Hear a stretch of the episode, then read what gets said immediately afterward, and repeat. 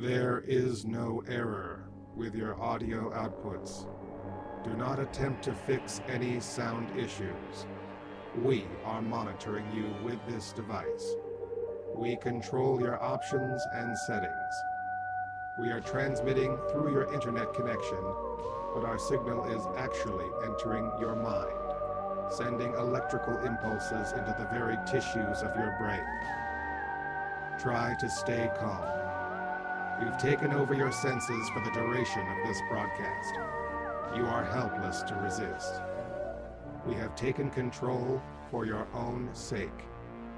There are things you must know. This is Paranoia Radio, hosted by Olaf Phillips and Ron Patton. And welcome to another episode of the Paranoia Podcast. I am Olaf Phillips. I am the publisher and owner of Paranoia Magazine. On the line, I have Ron Patton, our uh, editor in chief. Ron. Hey, how's it going, everyone? Ron Patton here. That was good, Ron. That was really good. Better than before, right? Where yes, you're, you're last time there was just, I think there was just dead air last time. It's like, okay, what do you want me to say? It was. I was like, hey, hey, where's Ron? hey, Ron. Hey, tell glad about to be here. what's going on. Uh, dead air. Yeah. Luckily, I can edit that out. Yeah, yeah. So, Ron, why don't since we're going to cut to the chase here? Uh, I only have really one announcement. Um, I was told by T Public, T Republic, TeePublic, Yeah. that they are having a huge uh, Thanksgiving sale. So, if you'd like some uh, Paranoia T-shirts or uh, CIA Airlines shirts, we have Evergreen, and I am actually wearing my uh, Southern Air Transport shirt today from Ang- the Angola Diamond Mine lift when they Wow. went out went into Angola and rescued all the diamond miners. Uh, but they're like 14 bucks. Go buy a T-shirt. There's some Ground Zero ones in there too. Yeah. Uh, okay. Hey, Ron. I want the Evergreen Airway one. And hey, do, do we also have like coffee mugs and pens and all that good oh stuff? yes, Okay. yes, yes. And and I'm in the process of adding um, adding two more. Um, Mhm. I'm adding. Um, I have Southern Air Transport Evergreen. I'm going to add. Um, what's the one from Asia? It was know. part of the the the nationalist the nationalist Chinese airline that the CIA bought. It's escaping me right now. Well, that's okay. It's all in Chinese. Oh, and I have an F.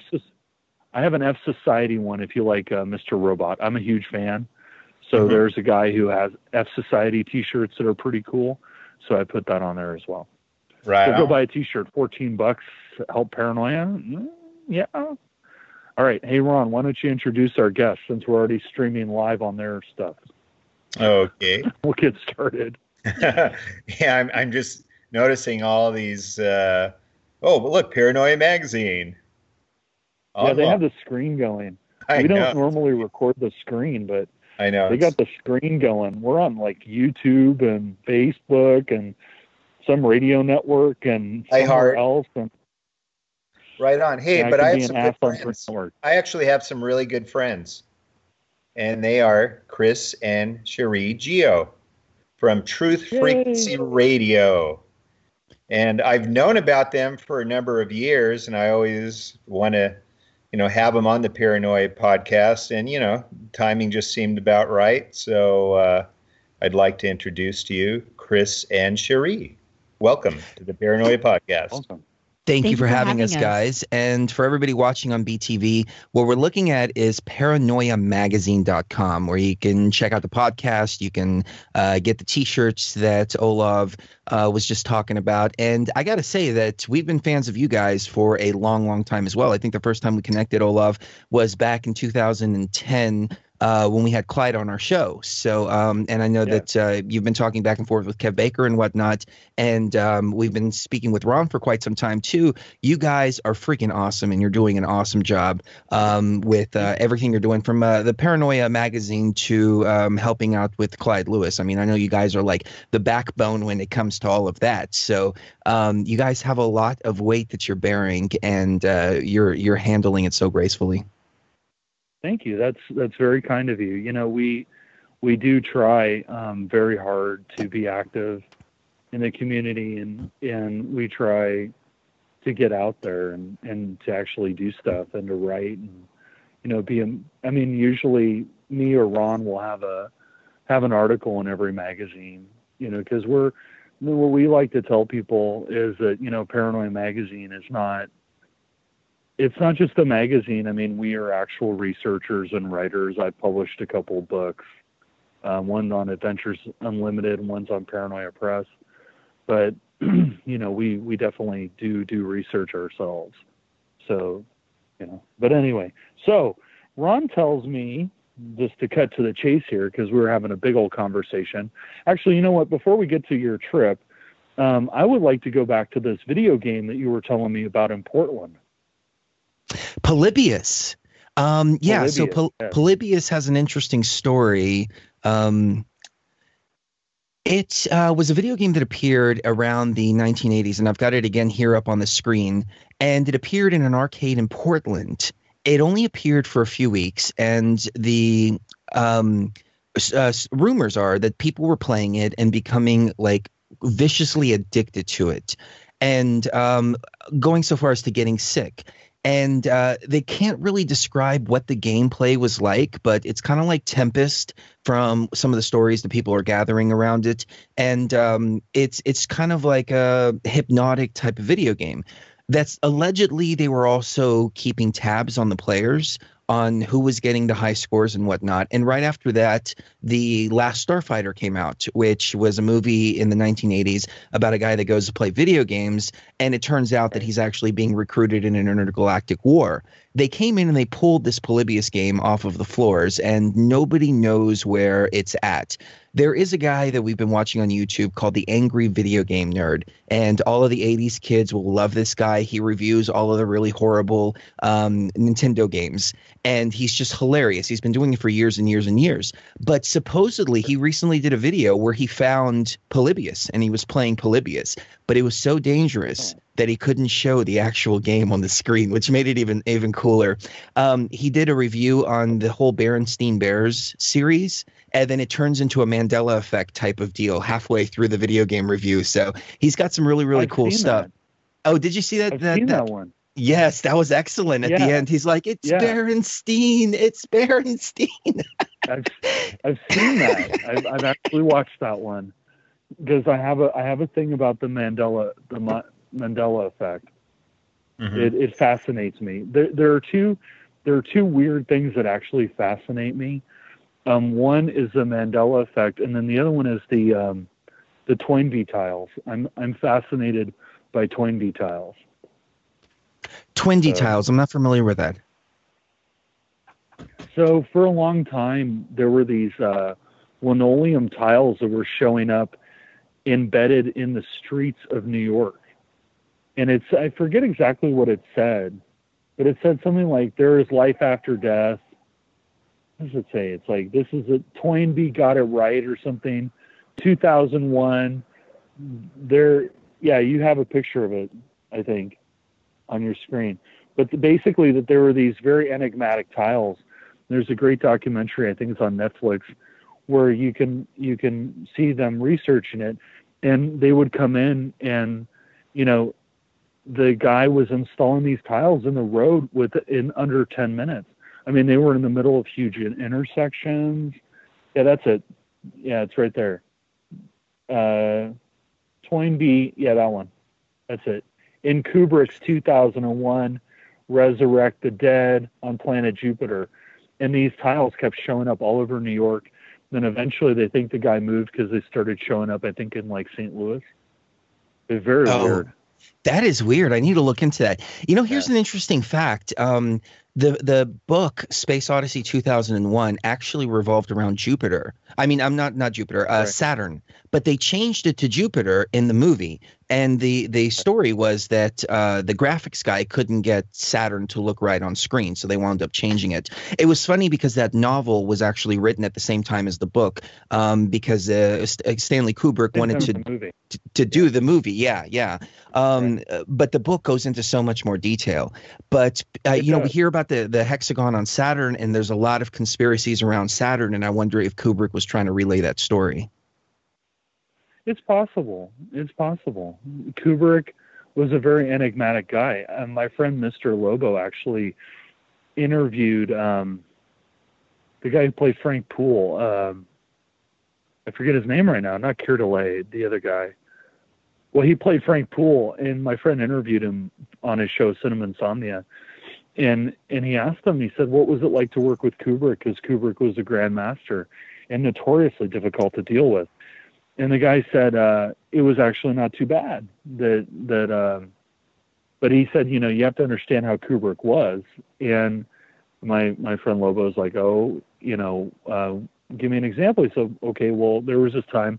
He's like, I'm sitting with Stanley and we're talking about the talking about the script and and what motivations are because that inner motivation, the inner dialogue, the inner confusion or the emotion was something that Kubrick was interested in and the production designer comes around with the spacesuit and says, "Okay, I, I finished the spacesuit." And mm-hmm. Kubrick looks at it and goes, "Oh, it's not right. Go do it again." And so the production designer goes and disappears and comes back later with another spacesuit. He goes, "It's not right." And I think it was a woman that was that was doing the spacesuit, and she starts getting flustered. And he says, "Go do it again." And so she comes back again and she's made a few more tweaks. He goes, No, no, no, no. It's just not right. It's not right. And she's like, What the you know, what the hell do you want? And he's like, Okay. He said, Put the space suit on, go run a run a half mile through the mud, roll around, jump up and down in it, and run into a wall. Something like that. She's like, I don't get it. He goes, It looks new. It doesn't look used. It, it looks new these guys have been living on this thing for years. It, it has to look like they used it. It needs chips and dents and, you know, to look lived in. So that's my Stanley Kubrick story that came from my friend. That is interesting. Um, it just goes to show, I think, the detail that that he took, um, that he had in mind uh, when he was making these everything, films. Everything that Kubrick did, he did for a reason. Kubrick did yeah, not very esoteric anything to change. Everything in fact, I'll give you a great example since you guys want to talk about Kubrick. So when you when you watch 2001, you'll notice that there's there's no music. Like really, there's no music, at least in the first half of the film. And and people were like, well, why? He's like, well, it, there's no music in space. And he said the other thing is is that there's no sounds. You know that that if you watch 2001 and the for most of the movie, there's almost no sound. Yeah, it was very visual. there's no. Yeah, well, he said there's no sound in space, so he just didn't put any in there. He's like, I don't want to, I don't want to have music for the sake of music. It has to be a, has to have a point. So yeah, everything that he did, every everything had a reason. Yeah, he was very meticulous in in his detail. Methodical, mm-hmm. Anyway, that is that is very interesting. I've always admired his films, especially Space Odyssey 2001, because the premise of our research is that um, we're living in a holographic simulation, and it's run by an artificial intelligence, and it will not open the damn pod bay doors. That's all we want is for it to open the pod bay doors, so we can you get out of here. Tired of being a battery? You want to get ejected? Exactly, exactly. Yeah. And it's like, I'm sorry, Chris, can't do that. Um, you know, it goes back you, to the. Oh, always, oh, go ahead. I always loved. I always loved the Matrix. You know that the architect, and it's like we have to. We have to. It was too perfect. We have to introduce a uh, a bug in the program. I always enjoyed that logic. Anyway, yeah. So tell me about the tell me about the holographic universe. Well, it started, uh, the, the revelation started uh, back in 2011, 2012, when we started looking into the ayahuasca realm. We were working with the acacia, and um, we didn't realize how symbolic the acacia was in all kinds of traditions, from Christianity to Freemasonry to uh, Egyptology to um, uh, so many different traditions they all revere the acacia as the center point of all of this, and I can explain more here in a moment. But uh, we started working with ayahuasca. And um, but we i just felt drawn to use a, an analog of ayahuasca which is the acacia and the syrian rue as opposed to the traditional which is the ayahuasca vine the B. caapi and the chacruna which is what they use in, in south america. Come to find out this is the way the egyptians brewed it. And we found it all over the temple walls again. Depictions of the goddess coming out of the acacia and literally pouring tea into people's mouths. Um, we found this in masonic lodges around the world too. Depictions of the pharaohs going and drinking drinking from the acacia and the acacia uh, the the priest pouring out the acacia tea into a cup for the pharaohs to drink.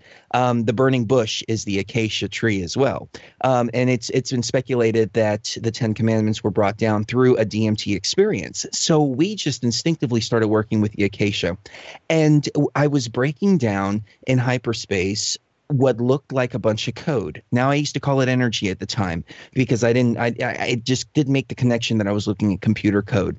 But um, I started to really understand shamanism. I started to understand how energy work was done, which is manipulation of the code or manipulation of energy. Shaman have known this for now, thousands of years. Now, when you when you say you you saw the code, I mean, what are we talking about? You saw binary, or you saw the code I mean, the what, code looks a little bit different. Look like? It looks like energy. Um, I didn't make the connection. I'm I'm going to pull something on the screen here. Um, I didn't make the connection until I started looking at the research of a, a man named Professor Gates, and um, he he was looking into string theory. And within string theory, he found a computer code. And um, it's not just any computer code, it's a computer code written by a guy named Claude Shannon in the 1940s. So he took all of the data that uh, he got out of string theory, and there's a big debate with him and Neil deGrasse and all this about this this computer code that he found, and he plugged it into a machine and um, spat out a graphical uh, in, uh, interpretation, a graphical output of what this data represented. These are called adinkras. Now, up on the screen, and I know you guys can see it, but people listening on the audio um, probably won't be able to see it. Um, um, but um, you you see this representation right here, which looks exactly like the ayahuasca realm. It looks exactly like hyperspace. And when I saw this research here, it clicked to me, and I said, "Oh, wait a minute. We're looking at computer code here. Now it's not, um, you know, uh, question marks and dashes and all this that that makes up like PHP and stuff like that. It's a, a more sophisticated computer code, but it's a less sophisticated computer code too, because as I said before, this was developed by a guy named Claude Shannon in the 1940s." The question naturally comes to mind why the heck is a, a computer code written by a guy in the 1940s found in string theory if we're not living in a holographic simulated matrix based on this guy's computer code. So all this information started to unravel um, in the in the ayahuasca experiences, and as time started to progress, we started to really understand the computer holographic nature of reality. And mainstream science started to prove it with the double slit experiment, several other experiments. And Elon Musk said something really profound. He said, Look, if it's possible to create a matrix, which it is, and the universe is as old as we believe it to be, then there are advanced races out there that are light years ahead of us in their technology. And there is a one in a billion chance that we are not living in a holographic simulation or some type of matrix. Now, with the birth of artificial intelligence here, and with virtual reality especially now we're able to experience the immersion into a virtual world and when i put that virtual reality headset on for the first time I remembered the immersive feeling of what it was like to come into this virtual reality simulation that we call reality. Now, we're still at the infant stages of virtual reality, but what's going to happen in two or three generations from now when you have a completely i mean we may even see it in our lifetime but i know that our children and our grandchildren they're really going to experience the immersion the full immersion of sight sound smell touch all of that being simulated inside a virtual reality world. And it, I, I, hate to sound cliche, but go back to the Matrix, where Morpheus is talking to Neo, and he says, "You know, what if you were in a dream and you couldn't wake up? How would you know the difference between the dream world and the real world? You couldn't." Especially if the virtual world was crafted in such a way to where it felt so real. So I started asking myself, are we plugged into a machine? And if so, is the machine broken and we simply can't wake up? And every time I think, no, that's impossible, something happens in the scientific community or something happens in the third dimension or something like that to just go and underline the idea yes, we are inside of a simulation. So we're inside a simulation. Inside of a simulation, we- inside of a simulation. It could be endless at this point. That's what's fascinating about this whole this whole concept. But but you're saying that we're artificial constructs inside a simulation. what science is saying is that for instance when you look at an atom and you start to go down into the molecular level it starts to pixelate in the very same way that um, when you look in photoshop and you start to zoom in on an image it looks crystal clear but when you start to zoom in it starts to pixelate in the exact same way that uh, an image would pixelate when you zoom in on a computer so it is very possible, and as Elon Musk said, it's it's more than probable that we are inside of a virtual simulation right now, um, and this reality is a virtual simulation. Now, another thing, and this is personal experience here. Sheree is an amazing tarot reader. I mean, like uh, I've never seen somebody so skilled at the tarot, and astrology as well. Well, astrology in a real reality, I don't think it would work very well. If we have stars that are millions of light years away, they can't have any kind of influence over us. So it's just it's it doesn't it's not possible. But inside of a computer simulation, the stars could very well be some kind of energy sources and that's why astrology is so spot on. I mean it's so spot on that i'll have a horrible day and i'll come back and sheree will have done my my transit charts for the day in the morning and i just didn't bother to read them and then everything that happened in the day is right there in the transit charts.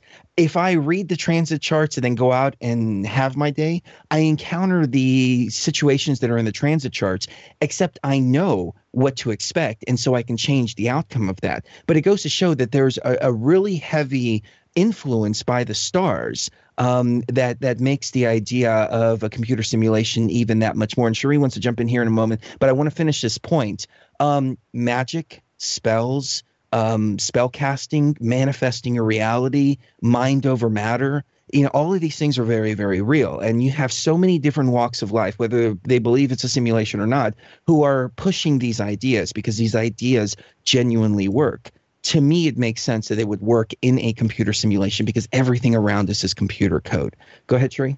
Well, I was- just going to say, well, like playing a computer game, in the computer game, you could be talking about something that's several miles away that you have to ride on the horse and you and you ride and you ride and you ride and it takes you 30 minutes to get there and it seems like a long way away but really in in real reality these these images are a few nanometers away from each other. There i mean or even i mean on the same exact hard drive just so close to each other that they're basically the same thing. So what we're talking about whenever we're looking at astrology and oh these stars they're they're millions of light years away. No they're not. They're here. They're right here as as close as this microphone is to my face Well, and you think about it on the atomic level. Look at the double slit experiment. What that proved is that um, subatomic particles react differently when they're observed. And it doesn't matter where they are in time space. Like I've looked at the quantum physics theory, and some of it is a little bit over my head. But I, quantum uh, quantum physics is starting to understand that you have the atoms which are communicating with each other through these vast, vast, vast distances, which is uh, the other side of the universe. But in actual fact, they're not really communicating from that distance away. They're actually pulling data out of a uh, seemingly like a database, kind of, kind of like an akashic record. We came across this uh, CIA document on CIA.gov, and I'll send you guys a link here. But in this document, it talked about the Monroe Institute, and they were actually training CIA agents in this. And um, they were training them to understand the, the nature of reality and how it works, and how uh, something called um, patterning. It's it's projecting thought into the universe and then manifesting that thought within the universe and bringing it back here into this reality. And they said that this is very possible. Um, you have to put yourself into these different types of states. You have the theta state, which is the state that you're in uh, when you watch TV, which is a hypnotic state. You have these states like 21 state, 22 state, 27 state. It goes into all these different states of consciousness that you can induce um, to access these different levels. And so with patterning, you project your thoughts out to the universe, and the closer to reality that that thought is, the faster it's going to manifest. But if it's something that's completely away from reality, so if I, uh, you know, wanted to manifest as Godzilla, for example, really, really crazy and out there um, uh, metaphor, but if I wanted to do that, it might take 10,000 years for me to do that. Um, but if Godzilla comes 10,000 years from now, it could be because I said right now that I'm going to manifest as Godzilla 10,000 years from now. But if I if I uh, have a, a, little bit more um, uh, thoughts that are closer to this particular reality and manifesting those particular realities. Uh, like uh, tomorrow, let's say I have a job interview and uh, I want this job interview to turn out a certain way. And I project this thought out into the universe and say, this is the reality that I'm going to project. Uh, and it's very close to the reality that we're in right now. We can actually change the outcome um, and manifest that reality. So they go into so many different ideas of how consciousness works. And it all makes sense when you put it inside of a computer simulation because at that point you're talking about code um, eh, rather than your than physical matter. But in in the in a real world, I don't think any of this stuff would work at least as well. Maybe intention has something to do with it, but sure, um, uh, uh, more than that, I think all this makes sense inside of a computer simulation model. Well, one one question I have about that well, there there are two that come to mind, but one, I'm curious if you accounted for this, and obviously, you know, this is only analogous to what we understand today, right? But you know, in what we understand today, if you do run a simulation, because I've actually been involved in things like that, or you run any kind of an application that stores data and if you're running a simulation, you're you're inherently storing more data as the simulation progresses. Because number one, you, you want to you're you're running the simulation to derive an outcome, right? You don't run a simulation for the hell of it. You you run a simulation for a reason. I mean, I, I always argue everything is done for a reason. Nobody does anything just because it's of it, it's just to do it. There's always an objective in mind. But in in running a simulation, you are storing vast amounts of data. Now, in my life, I've done things that ran into the petabytes. And as if you're a computer program is only as good as the person who programs it. In fact, when you work with software engineers, you you can tell their idios you can tell who wrote the code that you're executing because of their own idiosyncrasies. Because, well, I mean, what for the sake of argument, we'll just say that you know they're just human, right? Obviously, we're having a discussion about that, but for the sake of argument, we'll say they're just human and they make this they they have a fingerprint and they do things in a certain way and that produces a certain result consistently but as you execute any kind of a program, any kind of a software program at all, that you're storing more and more data.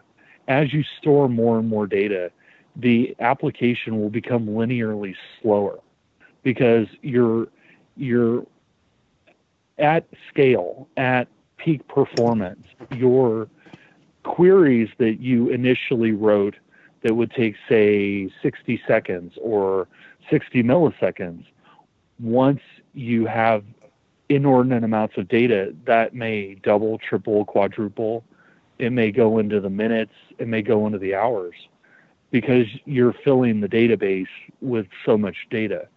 So, generally, it's fairly safe to say from my experience, and you know, there are software engineers that would, would argue with me, but I, I think they see my point that if you are running anything where you're filling a database up with, and you would have to be, I mean, just my memories as a 43 year old man would fill up, you know, petabytes of data. Um, if I go hunt and seek that, if I try to remember an event that happened when I was five, that over over the long haul, because you're you're storing the memories of all these people because it's part of the simulation, that should become linearly slower um, as time goes on. And but the linear slowness would affect all things. It wouldn't just affect me. It would affect Ron. It would affect you. It would affect the the computational system's ability to render out this reality that I'm seeing. Well, I have So two thoughts on that. Seen something like that, and I have a second question, but I'll get to that in a minute. Yes, yes, I have I have two two thoughts on that. So first, um, Sure. the back to the CIA document. What they found is that these atoms are able to communicate vast distances, and the way that they're doing it is um, they they talk about remote viewing and how remote viewing is very very real and training people on how to do remote viewing. And what happens with every moment that passes by is it gets stored into a database, um, as you said. Right. And so these atoms are not actually communicating with each other. People are not actually remote viewing an actual location, but rather they're accessing this database where all this information exists. And they did some really remarkable experiments uh, that they talked that they detailed where they had people remote viewing numbers that were on a computer screen, and they were getting the numbers not 100% spot on, but close enough to say, hey, these guys are really remote viewing these numbers.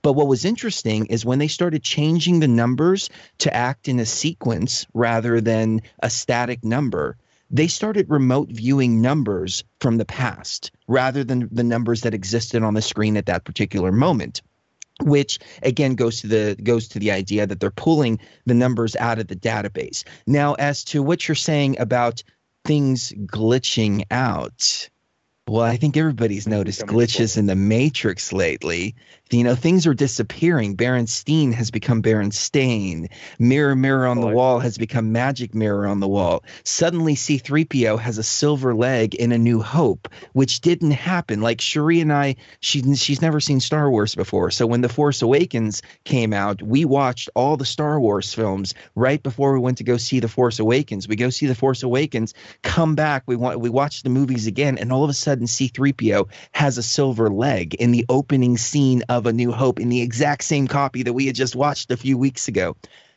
the matrix is glitching out and it's called the mandela But effect But that's a bug.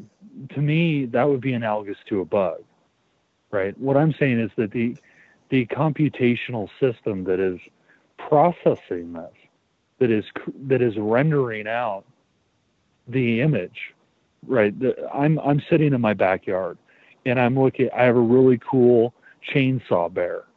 I, I love chainsaw bears. I got this chainsaw bear. Now, it's already been rendered a thousand times, so it exists to me, and it would have been pre rendered, right? Because I've seen it. The first time you see anything, it would have to be rendered out, right? So it's already been rendered out, so you don't need to do that again. But as new things enter the system that need to be rendered out, if it's retrieving data from a database that's growing exponentially, right, then the render time for that thing to be rendered out would take longer. That it's it's not that it would mess it up or screw it up. That that would be more like a bug. This is it would take longer. Okay, I got a great example for you. You guys use computers obviously, right? oh yeah yeah Mhm. Have you ever noticed have you ever noticed that that the more you fill up your hard drive the slower it gets?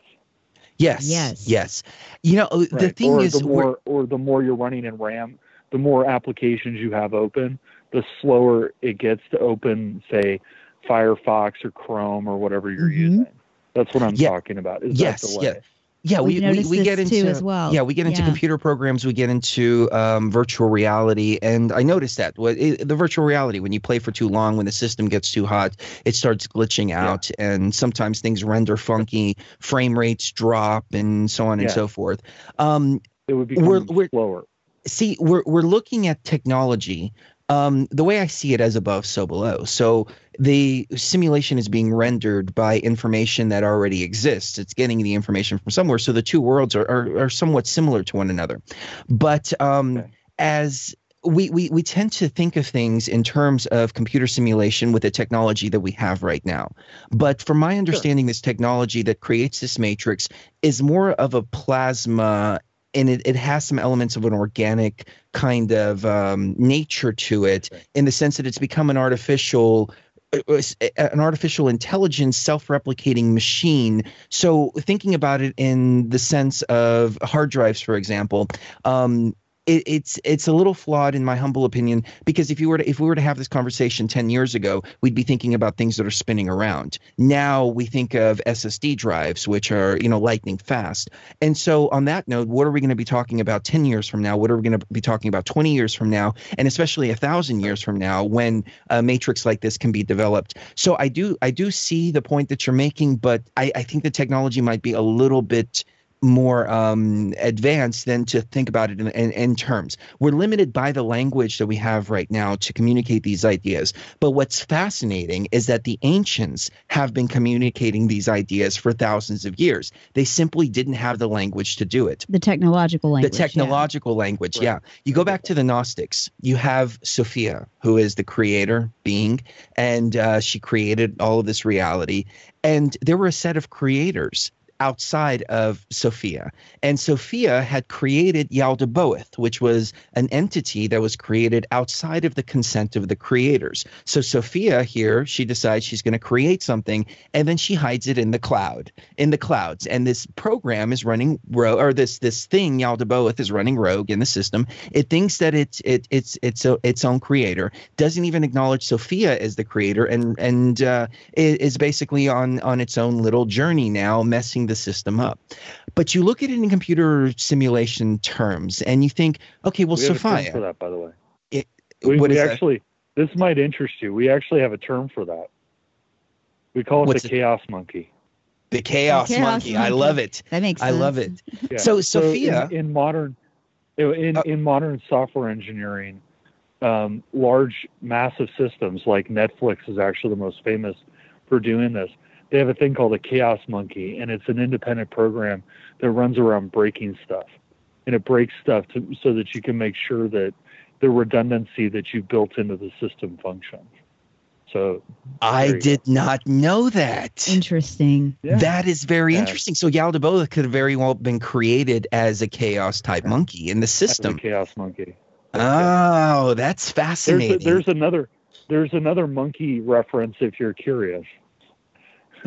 There's the concept of the 10,000 monkey. Have you ever heard of that? I have not. So the idea is that if it's called the 10,000th monkey, if you give 10,000 monkeys typewriters, eventually one of them will inherently write War and Peace.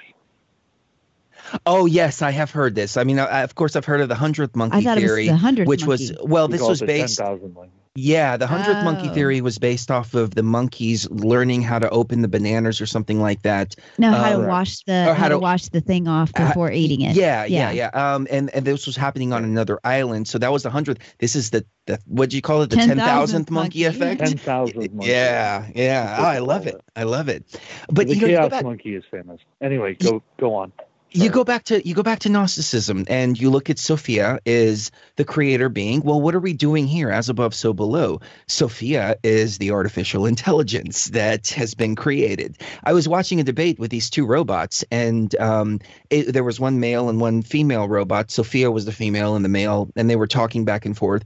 But in actual fact they were all connected to the hive mind of the mainframe. They only looked like individual uh, beings but in, they were they were really all connected. So if we're creating artificial intelligence here and we're calling it Sophia, then obviously we're either repeating a cycle or they're just laughing in our face about the nature of reality here. So Sophia created this program Yaldabaoth outside of the consent of the creators. Well, who the hell are the creators that uh, you know she created this outside of their consent? The creators are the programmers. She wasn't supposed to create this little chaos monkey that has been running wild around the system. Mm-hmm. Um, the right. Gnostics also identified, and I don't remember the term because it's something that somebody just brought to my attention. They they identified two different types of consciousness. One was the psychics, which in Greek means the ones with spirit and the other was started with an H. It's like Hillite or Highlight or something like that. And they're the ones without a spirit. Well, in our journey in ayahuasca, we realized that there are two types of consciousness here. I came out of an experience and I started seeing a light in some people and no light in, in others. And this was back in like 2013, 2014. And I was wondering what's going on here. And at the time, people were noticing and they termed this empty containers walking around. And the New Age theory was that there was some kind of evacuation, right. Especially around the 2012 era, where consciousness was removed and the organic containers are just kind of walking around by themselves. It didn't really resonate with me, but as the journey progressed, I started to put everything in computer simulation terms, and I dubbed it non player character and organic consciousness. A non player character being like the guy that gives you a power up or weapons or the shopkeeper or something like that in any video game. Right. Well, we start looking at other ancient books. The Emerald Tablets of Thoth. They talk about the children of men and the children of light. Blavatsky, she writes about um, the uh, ones with the divine spark and ones without the divine spark. The Bible makes a distinction. They talk about men and the children of men, two different types of consciousness. So again, we have the same thing repeating over and over and over again in all of these ancient texts the difference is now we have technological language to put this in a technological concept. But even the language that we have right now, I don't think fully describes what we're talking about. I think we're just using the best possible language that we can to describe something that's very, very ancient. Sure. So the, the other the other question that I had was that if, if this is indeed a computer simulation, so we are artificial constructs of the simulation. We don't have a corporeal form i.e., the matrix where we're being used as batteries somewhere. That this that we are completely constructs of whatever this AI is is running. It is very possible, but I think that one of two things is going on, in my humble opinion. Either we have a, a virtual reality headset over our real bodies that we uh-huh. just simply cannot take off. It's broken. Sophia won't open the pod bay doors, as I, I like to joke about, because she won't open the, the, the headset. Or we were foolish enough in the real world to transfer our consciousness from our bodies into this machine to experience this reality. One of two things is, is happening here.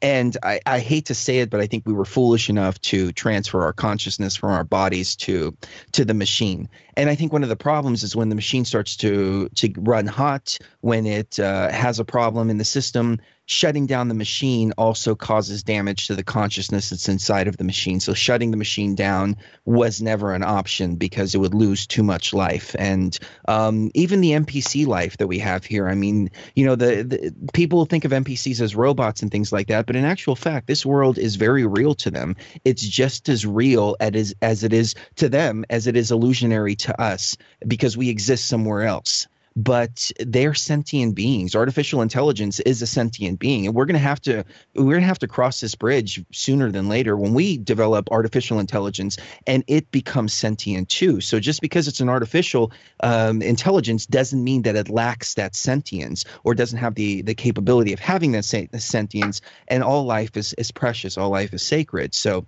that's one message that I want to get out to people. So regardless of whether you know you're dealing with an NPC or an organic consciousness, all life is sentient. The difference is the revelation of the non player characters.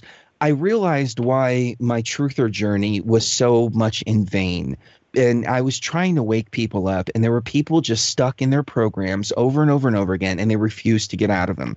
It's not that they refused, it's that they simply don't have the capability to wake up. They they can only wake up to a certain point. They can only only have a certain level of awareness. And I think a lot of us are born into families that are predominantly non-player character families, NPC families, and you have parents that are really die-hard religion or they're really anti uh, or they're really pro-vaccine, for example, and they can read all the anti-vaccine stuff and have all of the facts right there. Then they'll still go stick one of those needles in their babies um, just because their doctor tells them to they're running on a program and there's nothing you can do to wake them up out of it. And so all of these these efforts are kind of futile but what it helped me do is start to focus my energy on people who do get it instead of trying to wake up the entire world out there which I, in my opinion is never never really going to happen. But what we can do is we can get enough of us together and teach each other how to move a rock and pretty soon that whole mountain in front of us will move when each of us just picks up a rock to move. But there's some people that just simply will not pick up a rock rock because they don't have the programming in them to know how to pick up that rock and remove these layers over their consciousness. So don't waste time with those people. Just accept those people for the way they are. Um, it, it, helps to strengthen the relationships as well that you have with people because you're meeting them upon their level instead of trying to bring them to your level. And then you'll find those people who have the divine spark in them who you you plant a seed and then all of a sudden it just blooms in front of you and you're like wow and then they start to come up to your level and so on and so forth. So to me it just helped me uh, it helped me manage my energy much better. Yeah actually my uh, my philosophy professor had a very good way of putting it. That he we were talking about the allegory of the cave, which is basically what you're talking about. This idea that that I believe it was Plato that he entered a cave, might have been Aristotle. I believe it was Plato. He entered a cave, and inside the cave there were people standing around, but they couldn't escape the cave, and, and all they could see were shadows, and they became shadows themselves. And and the way that he he chose to describe it, I, I I live outside of San Francisco, so he said that they were they were uh, Joe Sixpack, the six pack in the 49ers. That as long as they had the six pack in the 49ers, that they were perfectly happy with life. That you know they could work all day and come home and they'd have their six pack and there's a 49ers game and it's all good. They never sought to do anything beyond that, and that that was that was how he articulated what you're saying about the non-player characters. Yeah. It's a, it's a very interesting concept. Now, um, Ron was telling me that you guys actually did some some stuff in the in the Great Pyramid, and and you guys actually carried out some rituals or tests inside of on the Giza Plateau. Um, yes, we actually um, through the course of this um, journey, we started to contact the Egyptian pantheon in our experiences, and uh, it was it, it was amazing because I realized that through the course of this, they were actually unlocking programs. They're not entities that are existing in another space. They're not gods or goddesses to be revered in the sense of a religious type of context. They were unlocking elements of my own consciousness. Uh, so the natural progression was to go to Egypt. And as I said before, in Egypt, we found motif after motif of them drinking out of the acacia and uh, the acacia was the center point of Egypt, uh, um, Egypt, uh, Egypt, Egyptian mythology. Um, what happened is Osiris and Set, they were brothers, and uh, Set was very jealous of Osiris. These are two aspects of our consciousness. Um, Set is the ego programming, in my opinion and uh, it's the, the, kind of the darker side. It's it's what happens when you're uh, devoid of the spirituality.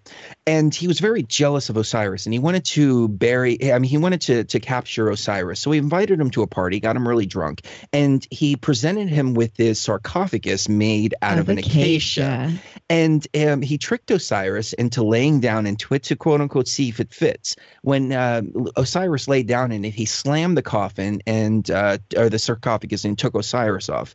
Then he chopped Osiris into 13 different pieces, which is uh, actually pretty interesting because on the back of the dollar bill, you find it's a 13 step pyramid, which we didn't even make this connection until we got back from Egypt. Um, so once he, he uh, chopped his body up, he fed the phallus to an alligator, um, which has some symbolism in and of itself. But uh, then he buried his remains underneath an, an acacia, acacia tree. tree.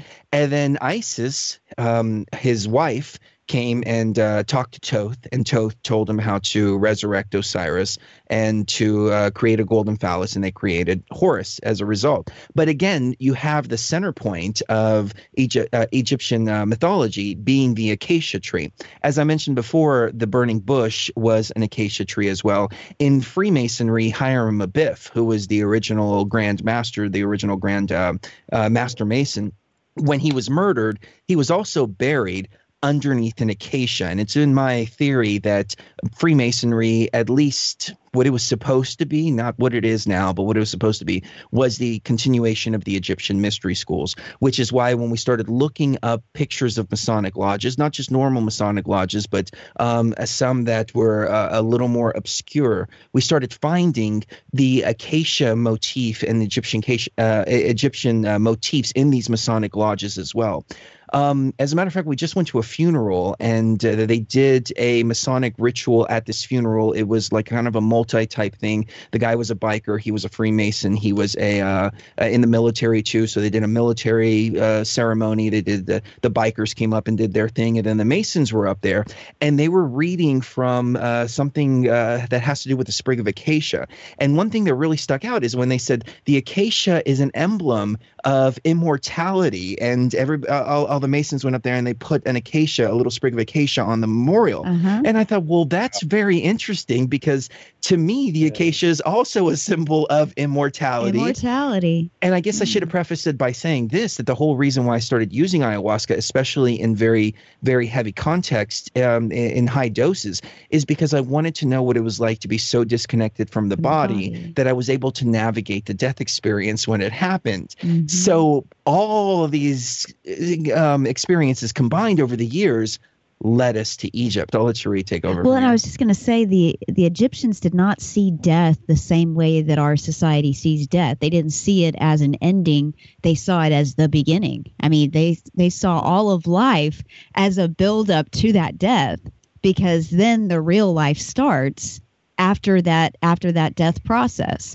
And so we're we're raised to be deathly afraid of death. I mean, they even call it deathly afraid but the but the Egyptians weren't afraid at all. In fact, they prepared their entire lives for that act because they knew that this world was the fake one and that what lies beyond the veil of death is the real thing. And so their whole lives were building up to that death.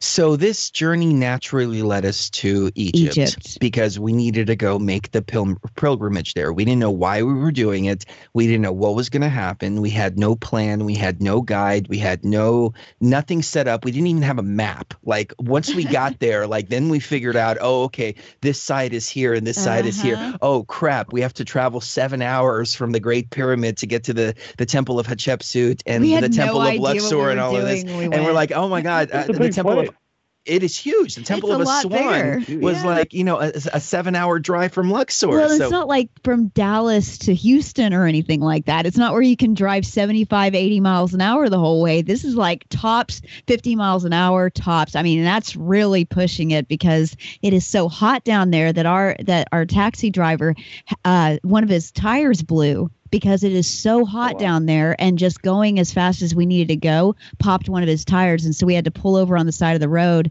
and spend an hour and a half changing the tire we spoke to several people before we went and they were like you are you are insane, insane. for you going by yourself do this. you need to go with a group uh-huh. you need uh-huh. to know have what you're doing have bodyguards because yeah, it's, it's a dangerous right? place uh-huh so it we is. get so we get it is, care, it is. So we get there. Yeah. And our first instinct is to start filming. And we are greeted by the crescent moon rising, over, over, the pyramid. The, first the, night we're there, yep. our, our we had a rooftop that you could throw a rock onto the Sphinx from our rooftop. It was so close. It was, that it was close. amazing. Yeah. And I was just so overwhelmed with emotion when I saw the structures there for the first time in this incarnation. It felt like coming home again. So we started filming what we were doing and we live streamed literally everything. Like this story gets pretty yeah, it was on Facebook, right? Yes, yes. yes. The story gets pretty streamed. crazy, uh, guys. But we would not be talking about it if we didn't have the video evidence to back it up. so Bring we, it on. We so like well, that. we like there crazy. was there was a lot of there was a lot of um third dimensional manifestations of the energy work that we were doing. So we do an ayahuasca ceremony in the temple of Hatshepsut. We get to Luxor and where it's the middle of the night, it's like two o'clock in the morning. The taxi driver stops and points and says that's the temple of Hatshepsut. Yep. We passed many temples on the way, but he specifically pointed out the temple of Hatshepsut, which we felt energetically drawn to. Hatshepsut was a very interesting pharaohess. It was a time when Egypt was unified and she was supposed to be the regent for her nephew until he got old enough to take over. Thutmose the third. Yes, Yeah. but um, which I think she made so many trade agreements with people. I mean, even the priest class would let her into the holy of holies, into the inner sanctum. She was she was respected as um, any anybody else. That when it came time for him to take over, I think she basically told him, "Look, you know, I can't keep these trade deals up if this guy takes over." And she made herself a pharaohess, um, and she put on even the beard, which only men wore back then Yep. and it was a symbol of power. She erected a, an obelisk, which is a symbol of the phallus, which symbolizes the um, her power, power. And authority. So yeah. she really became Egypt's first female pharaoh. So um, it, it was very interesting because her temple uh, was ex- excavated in the 1950s, and it didn't really seem to be used. When they excavated it, um, they they found that everything was in very new condition, and it wasn't a burial place. They they didn't find her body there. Supposedly, her body was lost for several years, but supposedly they recently found it in the Valley of the Kings, and they connected a tooth to her father, whose body they know uh, they found. Uh, but anyways, that's neither here nor there. So we get to the Temple of Hatshepsut and we do an ayahuasca ceremony in the Temple of Hatshepsut. Um, and we start to connect with the energies that are there. And we're live streaming on Facebook. And all of a sudden, as soon as we start to leave, I'm looking at the sky and it's completely blue. And it starts to turn a gray overcast. And we're like, wow, this is this is intense. Actually, I skipped a huge part here. I should have prefaced it by talking about the Great Pyramid, but anyways, I'll continue here. So um so we um we get back to the hotel and all of a sudden there's a huge windstorm. There's um, uh, there's uh, boats knock flipping over on the Nile. Uh, you can't even see Hatshepsut's temple from our uh, from our balcony anymore. And we had a balcony that was pointed directly at the temple. It was a beautiful, beautiful scene, but um, the wind was so bad. The storm was so bad. We go to Abydos and we do another live stream meditation on uh, Facebook, and it starts raining in Abydos. And I should have prefaced it by talking about the Great Pyramid. So in the Great Pyramid, we go in there and uh, we do some energy and sound work and just start humming inside of it, um, and start raising, raising, raising, raising the frequency. So we go outside and we start doing a live stream on Facebook. And people are meditating and they're really putting their energy in, creating an energetic network. And all of a sudden, it starts raining in Cairo. And I'm thinking, oh, it's raining. Crap, I better go inside. And then it hit me. Wait a minute. This is the middle, middle of the Sahara Desert. It's not supposed to be raining here. And all the, all of a sudden, there was a three day historical flood that came over Cairo. Bridges were being knocked down, buildings were knocked down because over there the buildings were halfway halfway built anyway. So there was a lot of damage that that happened as a result of this flood. People were being fired from the government because of this flood because they weren't ready to handle this type of flood. So we go down to Luxor. Then we have the experience at the Temple of Hatshepsut um, a couple of days later, and we have the windstorm come down on on all of this. Then we go to Abydos and we have the rain come down. And the guys around us are like, "This is insane! It hasn't rained here in Abydos for 15 years. Abydos is two and a half hours into the desert. It's nowhere near the Nile. So for it to rain in Abydos was a, a, a completely once in a lifetime type of thing. I mean, the guy we were with was saying, "Hey, I, I've only seen rain twice in my life." Uh, and the guy was like 40 years old. It was it was incredible. So people on Facebook, and we're not making this claim, but we're just t- saying what people are saying on Facebook, is that the energy work that we were doing there was causing an effect within the matrix to bring rain back down into the desert. And uh, we brought a tremendous amount of rain into the desert. But it gets even stranger than this. So we go to the Temple of Karnak and we're walking back uh, around the Temple of Sekhmet. And we get we get to her temple and these two guys oh no this one guy uh, comes out to sheree and there were a couple of other guys there too but this one guy comes out to sheree and starts kissing her all up and down her face i mean like and he's like crying, Crying. and Yeah. and hugging her and just like soaking up all of her energy like I'm a daughter It that was- he hasn't seen in it was the, forever. the strangest thing and he starts saying sekhmet wants to see you sekhmet has been waiting for you And I'm like, what? Well, Sekhmet has been waiting for us. This is weird. So he hands us the keys to Sekhmet's temple. We open up Sekhmet's temple, which is close to the public, and here's a huge Sekhmet statue. And I'm thinking, okay, he's letting us come in here and just take a few photographs, and we got to get out of here. So we we take a couple of, of photos and and try to leave. And he goes, no, no, no, no, no. Sit, meditate, meditate, meditate. And this was unheard of because up until this point, all, all we'd had experience with is people that if they if they do anything extra for you, then they expect baksheesh. They expect to be tipped. They expect, you know, they expect you to, you know, give them money and all this. This guy wanted no money. He just wanted us to go in there and meditate Meditate with Sekhmet. with Se- with So- yeah. So um so we do this and we do the live stream um with everybody. And he's again hugging Sheree and he's he's doing the ankh with the sycamore. He takes a sap of the sycamore, does the ankh on her. He calls it Osiris. And then he says, Osiris has to, uh, uh, Osiris, you need to see Osiris, you need to see Osiris. And he takes us to the temple of Osiris, which is also on the grounds as well, unlocks that temple for us. And then we do this initiation type of ritual that the priests used to do on Mhm. these false doors that are inside of the temple. And I'm like, okay, this is strange.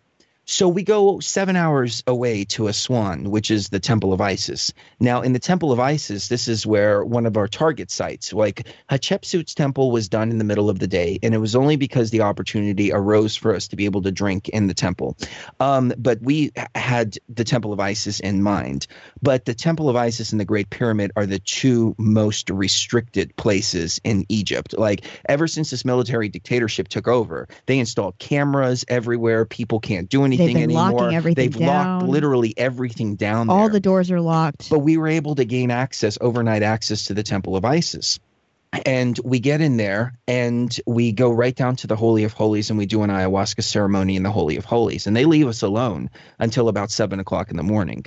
We come out of the experience and we had some heavy energy work that was done in there. I don't know how, how much you want to get into the energy work.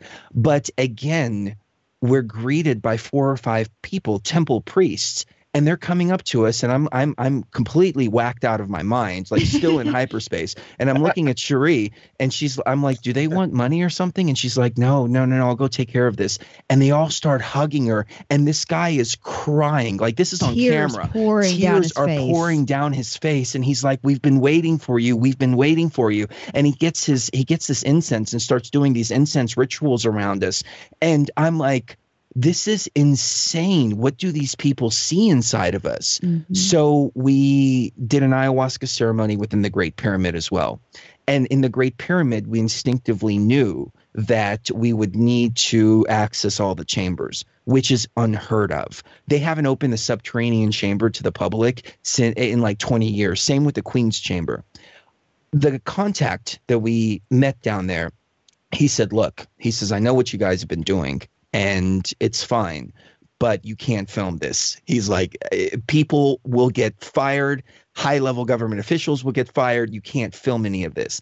And he says, but I'll tell you what we're going to do for you. We're going to open up the subterranean chamber and the Queen's chamber so you can go in there and you can film that. You can film everything except for you actually drinking what you're drinking in there. You can't film your meditation. And I said, deal, fine. So we get down to the subterranean chamber and we're running down into the subterranean chamber. It's just uh, like, you know, we're on fire at this point, just going, going, going, going. And we get down there and we're like, oh, wow, we are in a place that very, very few people have been able to access. And um, we brought back HD footage, which is on our YouTube channel. Uh, and Christopher Everard, an Egyptologist, said this is the most amazing footage because all there is of the subterranean chamber is black and white um, uh, footage. So we go up to the Queen's chamber and then finally in the king's chamber and we do our ayahuasca ritual um, within the sarcophagus. And uh, i took a massive dose it was over the overdose threshold um, according to what sheree uh, was talking about uh, or what sheree was uh, w- had researched. But i knew that if i it was better to overshoot than to undershoot for what we needed to do. But it was the most amazing experience and uh, it has to do with the computer simulation. It's it's uh, this this work has been something that's gone on for years and so trying to put it into a, a single small interview like this is very difficult to describe. So i'm skipping a few things and you know feel free to ask questions but it all ties into computer simulation here and we'll mm-hmm. get into that here in just a moment but i do want to say this we instinctively knew that the great pyramid when we got there was not a place of worship. It was not a burial site either. We went to several pyramids while we were there, and within the pyramids, within the burial sites, you find on the ceilings what's referred to as the duat. The duat has stars and this was the signal for the pharaohs to remember to go to the duat after they die. And this is where they were buried. It was very very legit. In the great pyramid you have no writing whatsoever. And the way that it's built it's impossible to navigate. I mean you're talking about like three and a half foot wide tunnels that you go down to get all the way down into these different chambers. Making this a burial site makes absolutely no sense but what we did before um, we went to Egypt is we have been developing a CBD oil that's infused with ayahuasca as well. It's called AyaLife. You can get it at ayalife.com, ayalife.com. We started sending out crystals to everybody that had ordered the AyaLife. And we instinctively knew that we needed to create an energetic network with a bunch of people. Now, I've never been into crystals, I never really paid much mind to it. But when we got to Egypt, we realized that we needed to touch those stones and that there was information embedded within those stones. But it was only specific stones. It wasn't all the stones. And we were touching some stones, nothing. We were touching others and we were getting these downloads. Come to find out after we came back, we found out from Chris Everard that in the pyramid texts, they actually talk about energetically embedding information within the stones. So again, yeah. this is more information that's coming out of the ayahuasca realm that's being confirmed in these ancient books. So we noticed that around the Great Pyramid, especially around the Sphinx, it was mm. built with something called Aswan limestone. Now, it's a very specific type of limestone, and these are huge, huge, huge blocks. Now, the Great Pyramid was was uh, supposedly made with rocks that came from the quarry about 40 miles away, which for ancient Egypt would have been a huge feat in and of itself. But now we're talking about bringing these huge limestone blocks, blocks from Aswan which is a 16 hour drive by modern car. Now, think about this in the ancient Egyptian level that they were bringing these huge stones, not just from 40 miles away, but they were bringing it from what? It's got to be a thousand miles away, maybe 500, you know, but however long it takes to drive 16 hours, I would say it's maybe, yeah, maybe about uh, a thousand miles away. So they specifically use this particular type of rock because it has 30% crystals inside of it. And this is the way they were embedding the information. They were embedding it within the crystals themselves.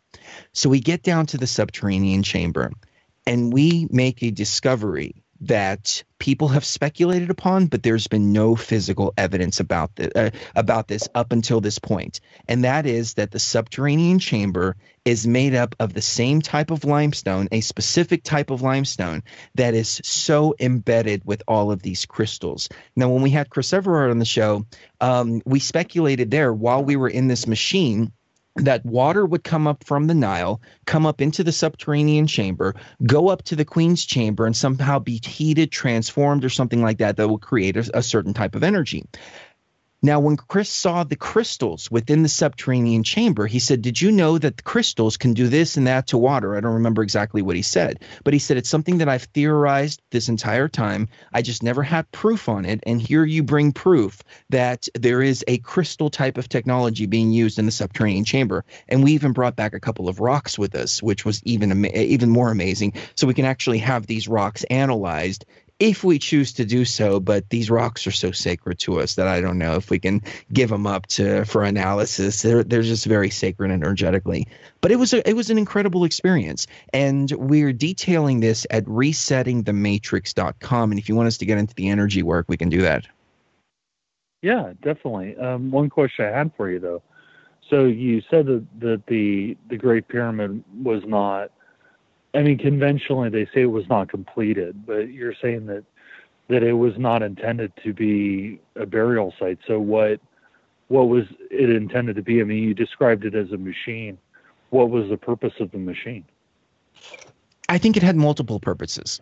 So the first purpose was a free energy type of device, and that's what operated here on the third dimension. And this is why the water from the Nile was brought up. The the water from the Nile. I, when we when we were touching the stones of the pyramid, I kept getting these flashes of an oasis and palm trees. And I'm like, we're in the middle of the freaking desert. Why am I getting flashes of palm trees? Come to find out that the Nile used to actually run all the way up to the Great Pyramid, um, up to Giza. But what happened is they built the Aswan Dam, I want to say in like the 40s or 50s or something like that, and they changed the, the flow of the Nile. And so it doesn't come up to this area anymore. They change Egypt is like a battery. So you mm. take the current of the battery, every battery runs on water, you take it and you mess up that current, and all of a sudden it just changes the whole dynamic of everything. But when we were in the Temple of Isis, we knew that the Great Pyramid, that Egypt was a very close to a motherboard. I think people have seen those those photos of the motherboard um, put up next to Egypt, and they look very much the same. So um, we knew that we had to touch the stones in order to get the information. But when we got the information, we were led to the Temple of Isis. Within the Temple of Isis, during this ayahuasca experience, I was shown well, it wasn't even that I was shown. It was that this information was already inside of us. We were unlocking this this information and it was coming from inside out. It wasn't being told from an external being in, it was coming from inside out. That this is not only a matrix, but it has a control panel that can be accessed. But this control panel used to be in the 12th dimension, which was accessible in uh, different ways. It didn't require a technology to access it. But uh, there was a, a situation that happened and it required the control panel to be moved up into the 13th density. And when it was moved up into the 13th density, a technology was created to project the consciousness of a programmer into the 13th density by laying in the sarcophagus, using the acacia, laying in the sarcophagus, and getting up into this 13th density to be able to make some system changes within the matrix itself. I know it sounds way, way, way out there, but this was the information that was revealed. So, the higher purpose of the Great Pyramid is to project the consciousness out into spaces that it can't project to um, by any conventional means. And the physical purpose of the Great Pyramid was a, an energy device. So it was an access point. It was an access point. It was essentially a Stargate, if you want to call it a Stargate. I, I think Stargate is a little mm. bit too simplistic, but yes, it was a Stargate. And we were able to access that Stargate and get into realms that um, we weren't um, able to before. If you look on the back of the dollar bill, you'll see the all seeing eye over the pyramid. And when we came back, we counted the pyramids 13 steps we knew that we were traveling to 13 different dimensions as we were doing this, but I never put two and two together. Well, what is the all seeing eye? The all seeing eye is revered in many different um, places, including Freemasonry, which reveres the all seeing eye, Christianity, where it originated, originated from. I remember we were at my mother's funeral, and I was such a conspiracy theorist at the time that we were in a Greek Orthodox church, and Sheree's here at my mother's funeral, and I'm tapping her, going, Look, look at the stained glass. There's an all seeing eye there, there. Illuminati. and she's like, right. "Shut up! This is your mother's funeral. Pay attention to what's going on." But I'm like, uh, I know that's disgusting, but, but, come on. but yeah, no, I found it everywhere. The all-seeing eye, yeah, from what I understand, is the it's the artificial intelligence. Yeah, it's what manifests reality around here. It's, it is the center point. It was pushed up into the 13th density um, because there are nefarious programs that I refer to as grays. Um, they're manifesting as gray aliens. They're not supposed to be in the dimensions that they are. They figured out how to hop uh, back and forth into dimensions. They're like rogue programs in your computer that you have a program in your D drive. And now it can access um, programs in uh, C colon backslash Windows, which it was never designed to do. But it's it's accessing all these different areas that it's not supposed to because the firewalls have been broken and um, there's a virus running around in the system. But um,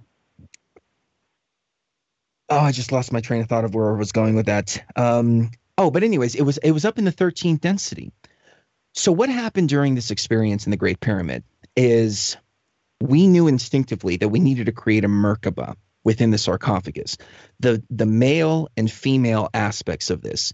So the male aspect is the the the pyramid upwards and the female aspect is the diamond downwards, the half diamond. You put them together, you get a Merkaba.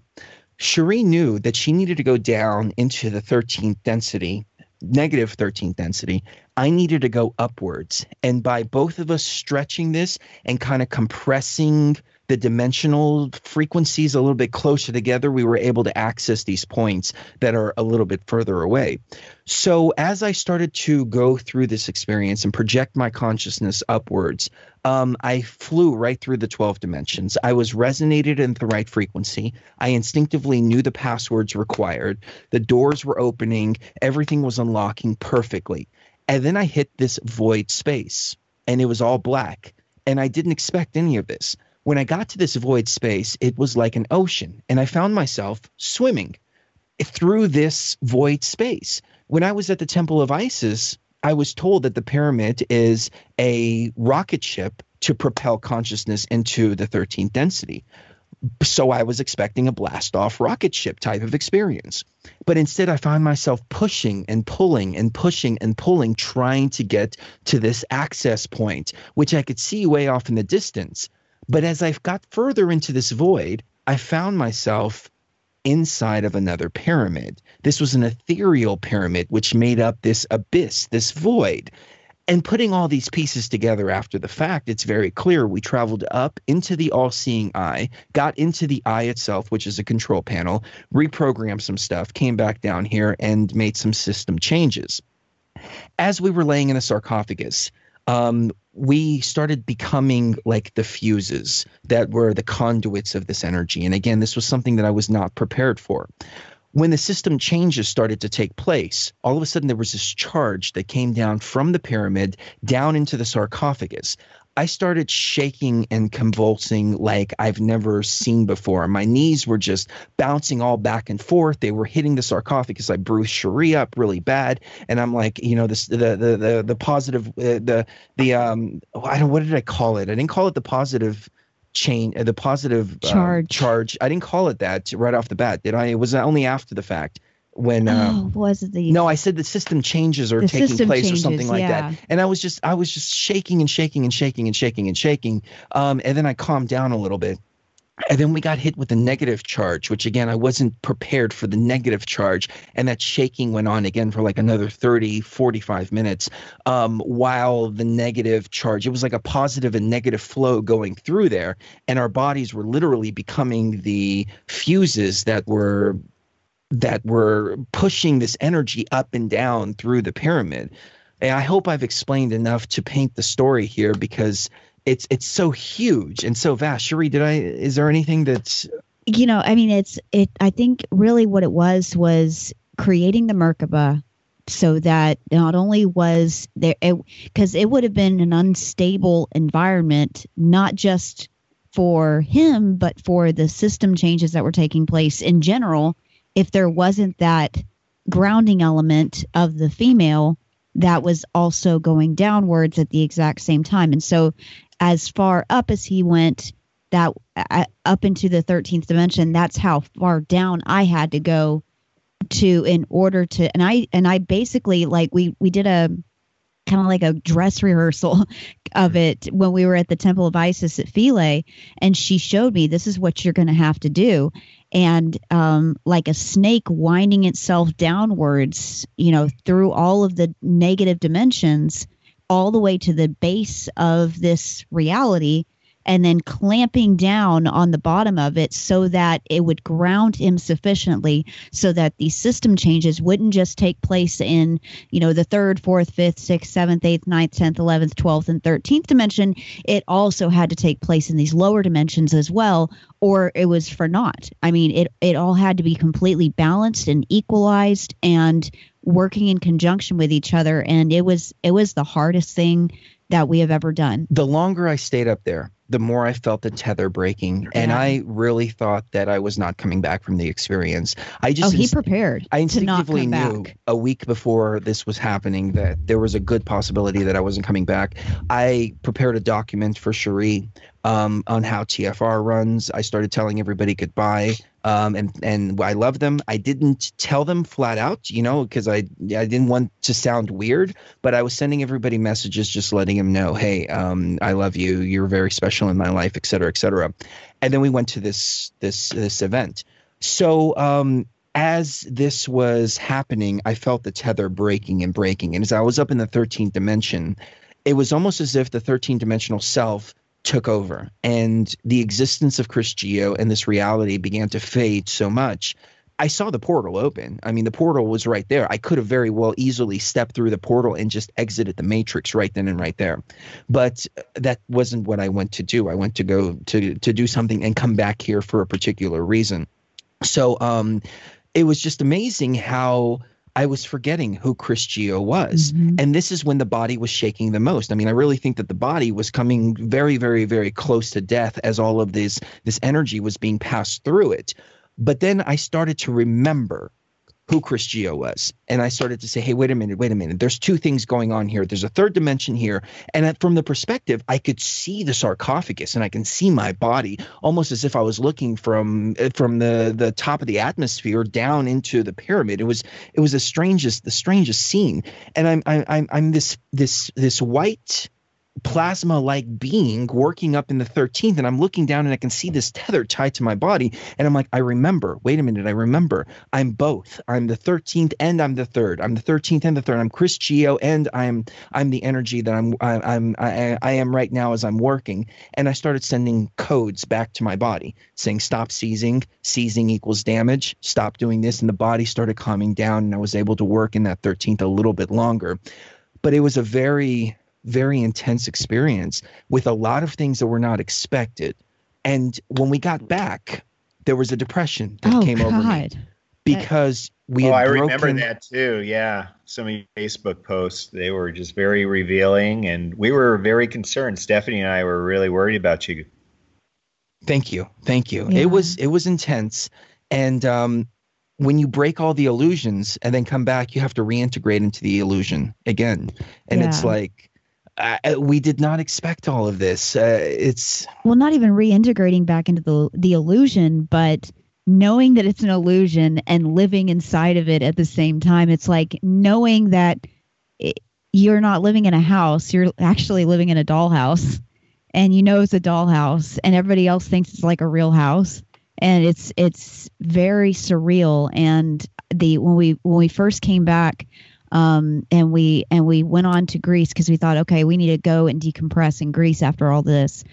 The first night we were there, I sat in the bathtub and I just cried and cried and cried and cried, and I just I could not stop crying because it was just it took so much out of both of us that it it, it was it was like thousands of years of pent up energy just Mhm. being released all at once. It was so intense. it was the fulfillment of an ancient Dharma. dharma yeah. and an ancient destiny that has been worked on for so long. But um, you know, one of the things that makes it even more realer is number one, the floods, the rains that kept coming down, the three dimensional outcomes after the after everything we were doing. But um, most importantly, the ebb and flow and the up and down of the positive negative charges that not only took place in the sarcophagus but afterwards as well.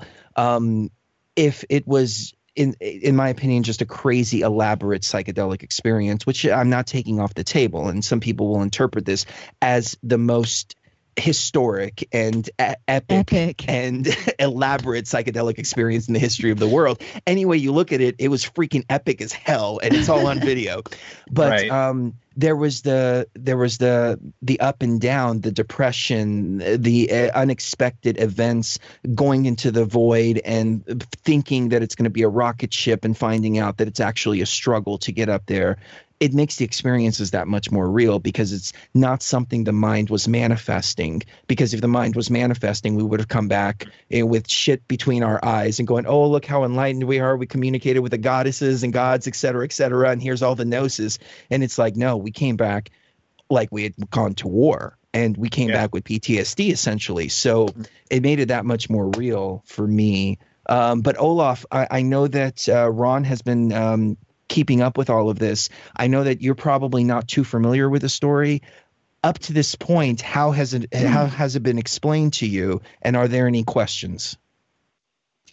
Well, I think you did a, an amazing job of trying to articulate it. I mean, you know, I've I've read of people's uh, psychedelic experiences, and they always have trouble articulating it because whatever you're seeing, I myself have not done that kind of stuff, and for my own reasons, I won't. But it there there's always I think in general for humans that when we experience something of that magnitude, that words fail you and you can't.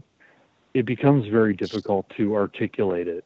I, I always go back to there's a, a story that Buzz Aldrin says I have my own beliefs about why this occurred the way it occurred, but conventionally, uh, he, he describes a, a party that he went to after he came back from the moon.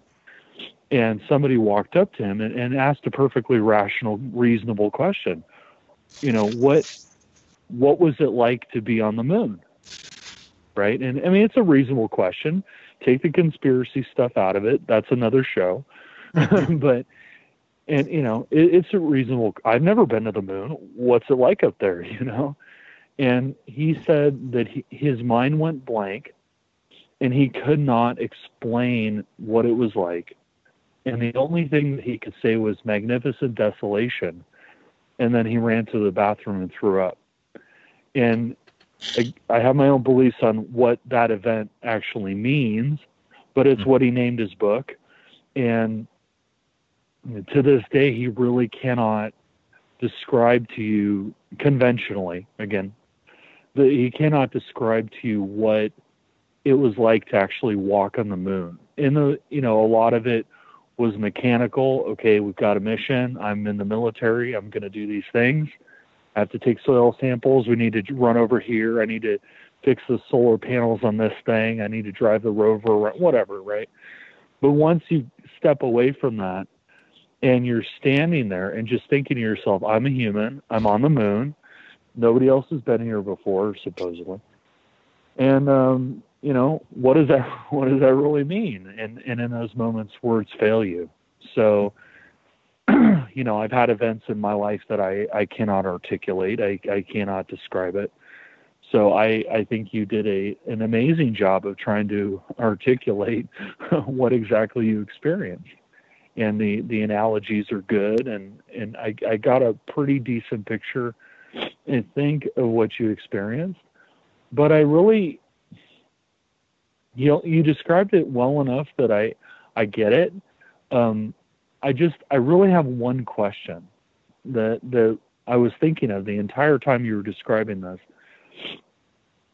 And I think it really comes down to what what is since you were able to access the control panel, so to speak, at this 13th dimension, and and you said that that you started to download information and you started to understand things, what is the purpose of the simulation? In my humble opinion, the simulation was originally created to be a university. That's why we call it a universe. Place of it learning. was a place of learning. It was a place of being able to experience some things that we as infinite beings could not experience.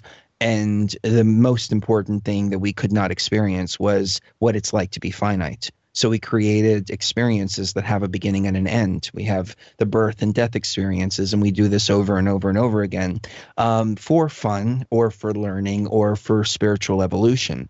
Um, the other hypothesis is that this is also a testing ground for um, some souls before they're released into the real world. Because um, if you have the kind of mentality that some of the consciousness have here, and you take that into a real world, you can cause real damage. Where here in a simulation, they can mess things up as much as po- as much as they want, and it can be fixed with computer code.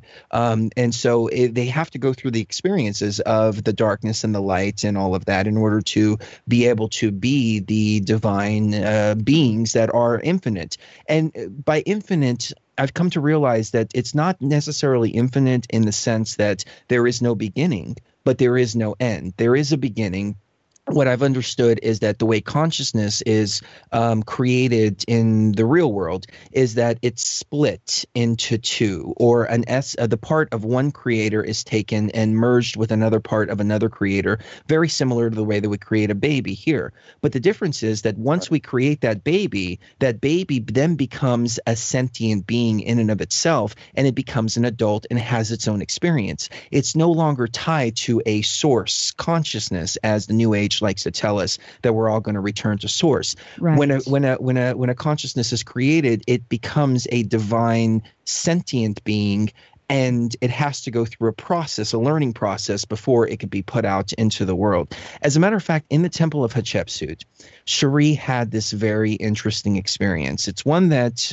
it's still very difficult for me to listen to because we are twin flames, we're twin souls. Um, and the new age dogma is that you know there there's souls that are split in two and so on and so forth but she had this vision that, that if I had this vision, I would immediately write it off as ego. And I would say, no, that's impossible. That's ridiculous. But Sheree, if you want to go into that vision, uh, into what you experienced at the Temple of Hatshepsut and the splitting of the two, um, it might it might be powerful for some. Okay, well, so I, you know, I'm, I, I was really ill for the first two weeks leading up to this, and I thought I I took basically an overdose of ayahuasca because I wasn't I wasn't um, aware that I was actually taking twice the dose that I thought I was, and so I wasn't prepared for the intensity of this. And I had an experience where I mean, just to kind of um, condense it down a little bit for you, I had this experience where I was uh, I went to Amenti and there was a library there and um, I was told that that was where the Akashic records are kept, and that every book that's ever been written here is actually copied up there and kept there. And I, I, I saw Khnum, I saw Hecate. I they you know they were the two that that really greeted me.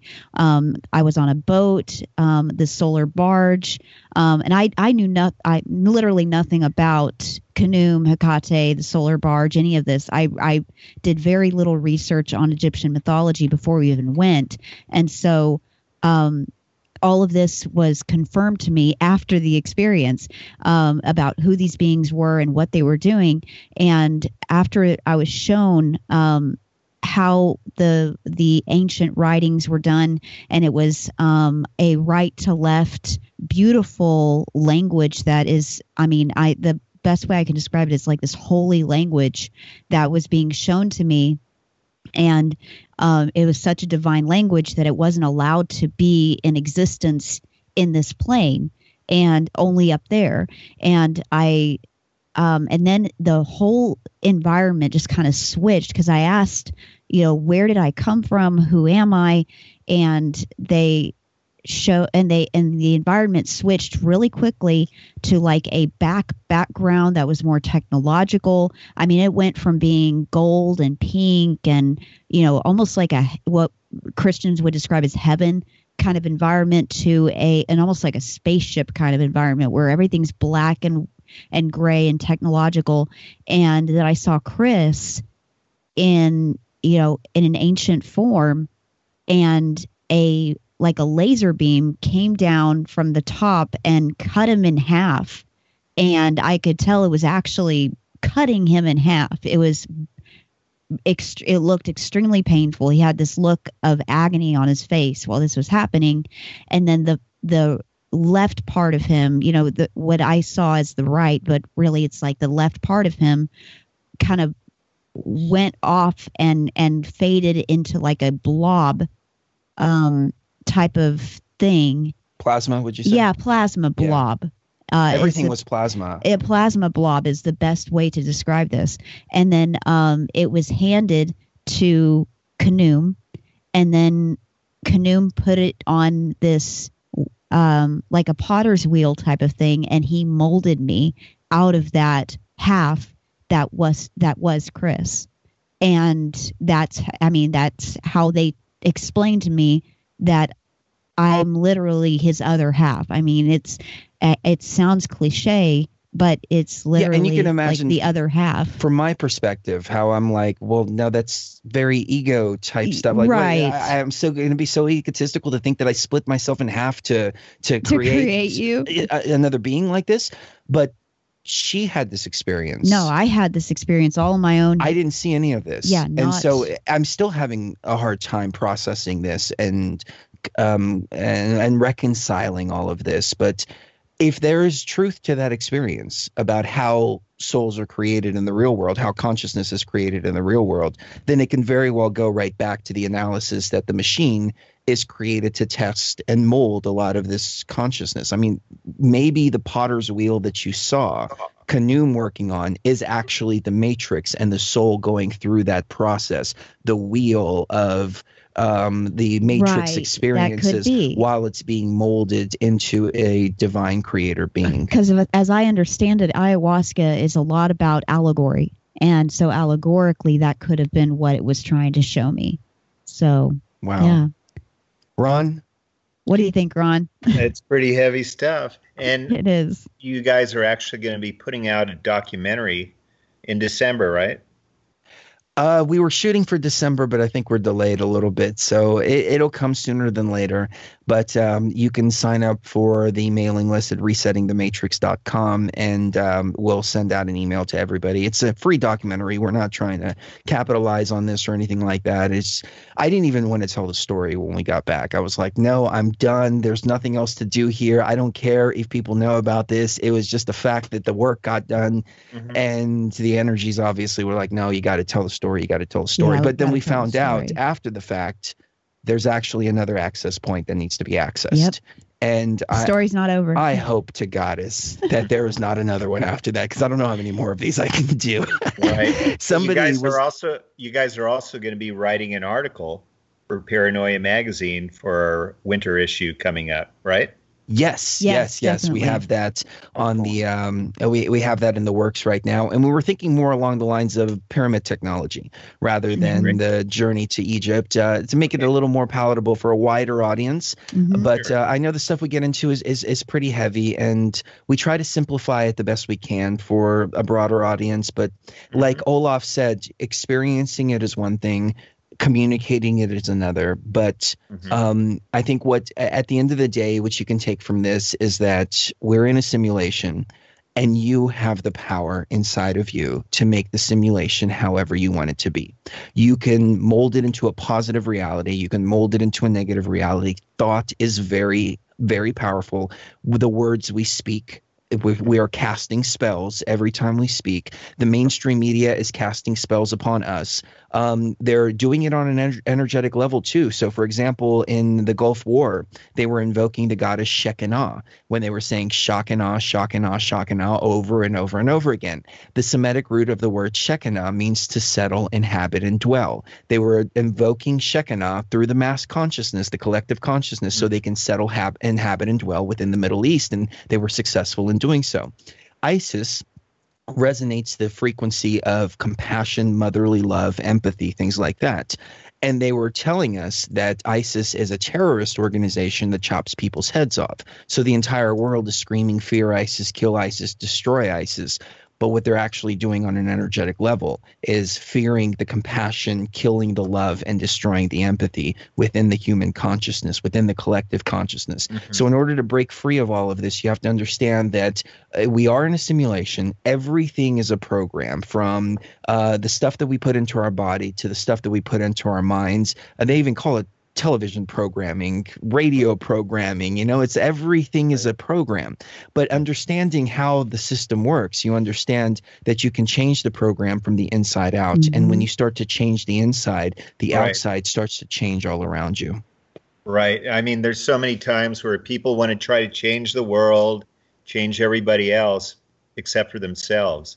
And I've always, you know, thought about that, how we really need to do the inside work before we do the outside work. But, uh, and, you know, the other thing that seems really evident now is the intense conflict that's going on uh, within smaller groups and, you know, both the macro and micro level. And uh, I'm sure you guys can attest to that with what's been going on in Facebook, social media, and just our family relationships and our personal relationships as well.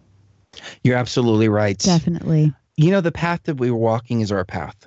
And um, it's not a path that everybody walks uh, ayahuasca is a tool that we choose to utilize. It's not a tool for everybody. Um, eh, so people don't have to feel like they have to walk a certain path. You know, this was the first realization that there are many truths in this matrix was the Mandela effect because I realized that some people legitimately remember Berenstein and others legitimately remember Berenstain. There's right. two very distinct truths for two different types of consciousness. Now take that on an individual level and you realize that there are different types of truth for each and every one of us. So um, it's about changing the reality for yourself around you, and then everybody's reality will change when they start changing their own reality. It becomes like a it becomes the ten thousand monkey effect, where you have one monkey that eats right, a mushroom, right. and then 10,000 10, years later, they're creating pyramids and projecting their consciousness up into the thirteenth density. Right. And then you kind of create a harmony, even though there might be people on different frequencies, you can still harmonize them on different levels. Yes. Seemingly. Yes, exactly. And engaging them on different levels yes. and engaging them on the levels that are really going to resonate and really going to be fruitful for your energy. That's what it's about. It's about preserving your energy and using it wisely.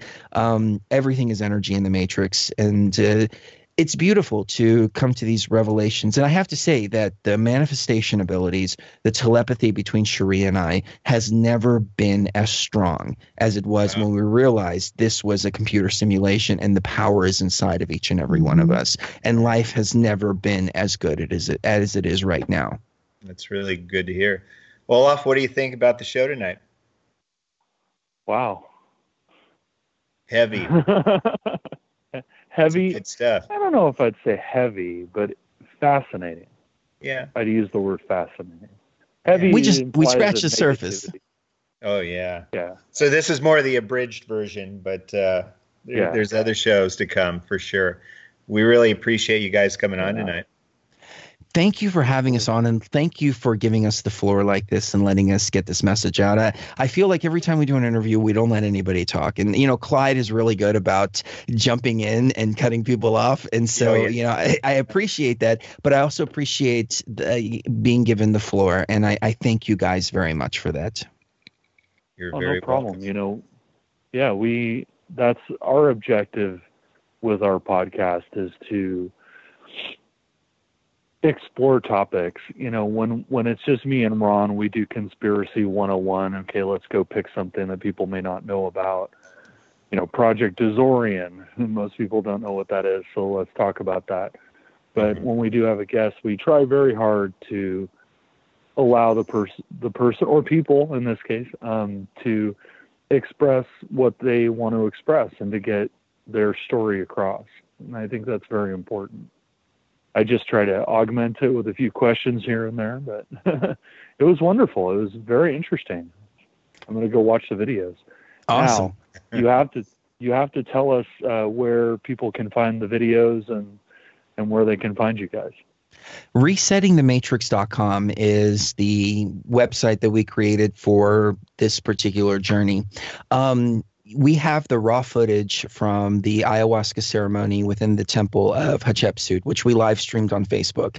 The actual drinking of the ayahuasca and everything else uh-huh. it freaked a lot of people out. Um, I'm surprised that we didn't get arrested. I, I really am because they were arresting journalists and people for posting on Facebook. Like two, uh, like a week after oh, we left, ten days. there was a mass arrest of a bunch of people yep. for just saying, just talking about e- Egyptian government. There was one girl who was saying that she was sexually assaulted in a bank, mm-hmm. um, and uh, she was complaining about it, and uh, they another, went and they they arrested her. Yeah, and another one was complaining that she was sexually harassed as a tourist there and they arrested her and gave her seven years in prison. Yeah, so we had a lot of protection, protective yeah, energy did. around us, really and did. I think that's what we were streaming on Facebook for because people were aware, they were manifesting the reality around us, they were manifesting the protective barrier around us. Uh, I mean, you know, Ron uh, and and Steph, they watched um, us being taken into the desert and almost executed, like execution style,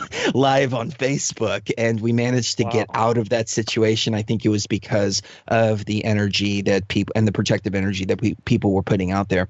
Um, but we have the footage of the Temple of Isis uh, up there as well, the the raw footage.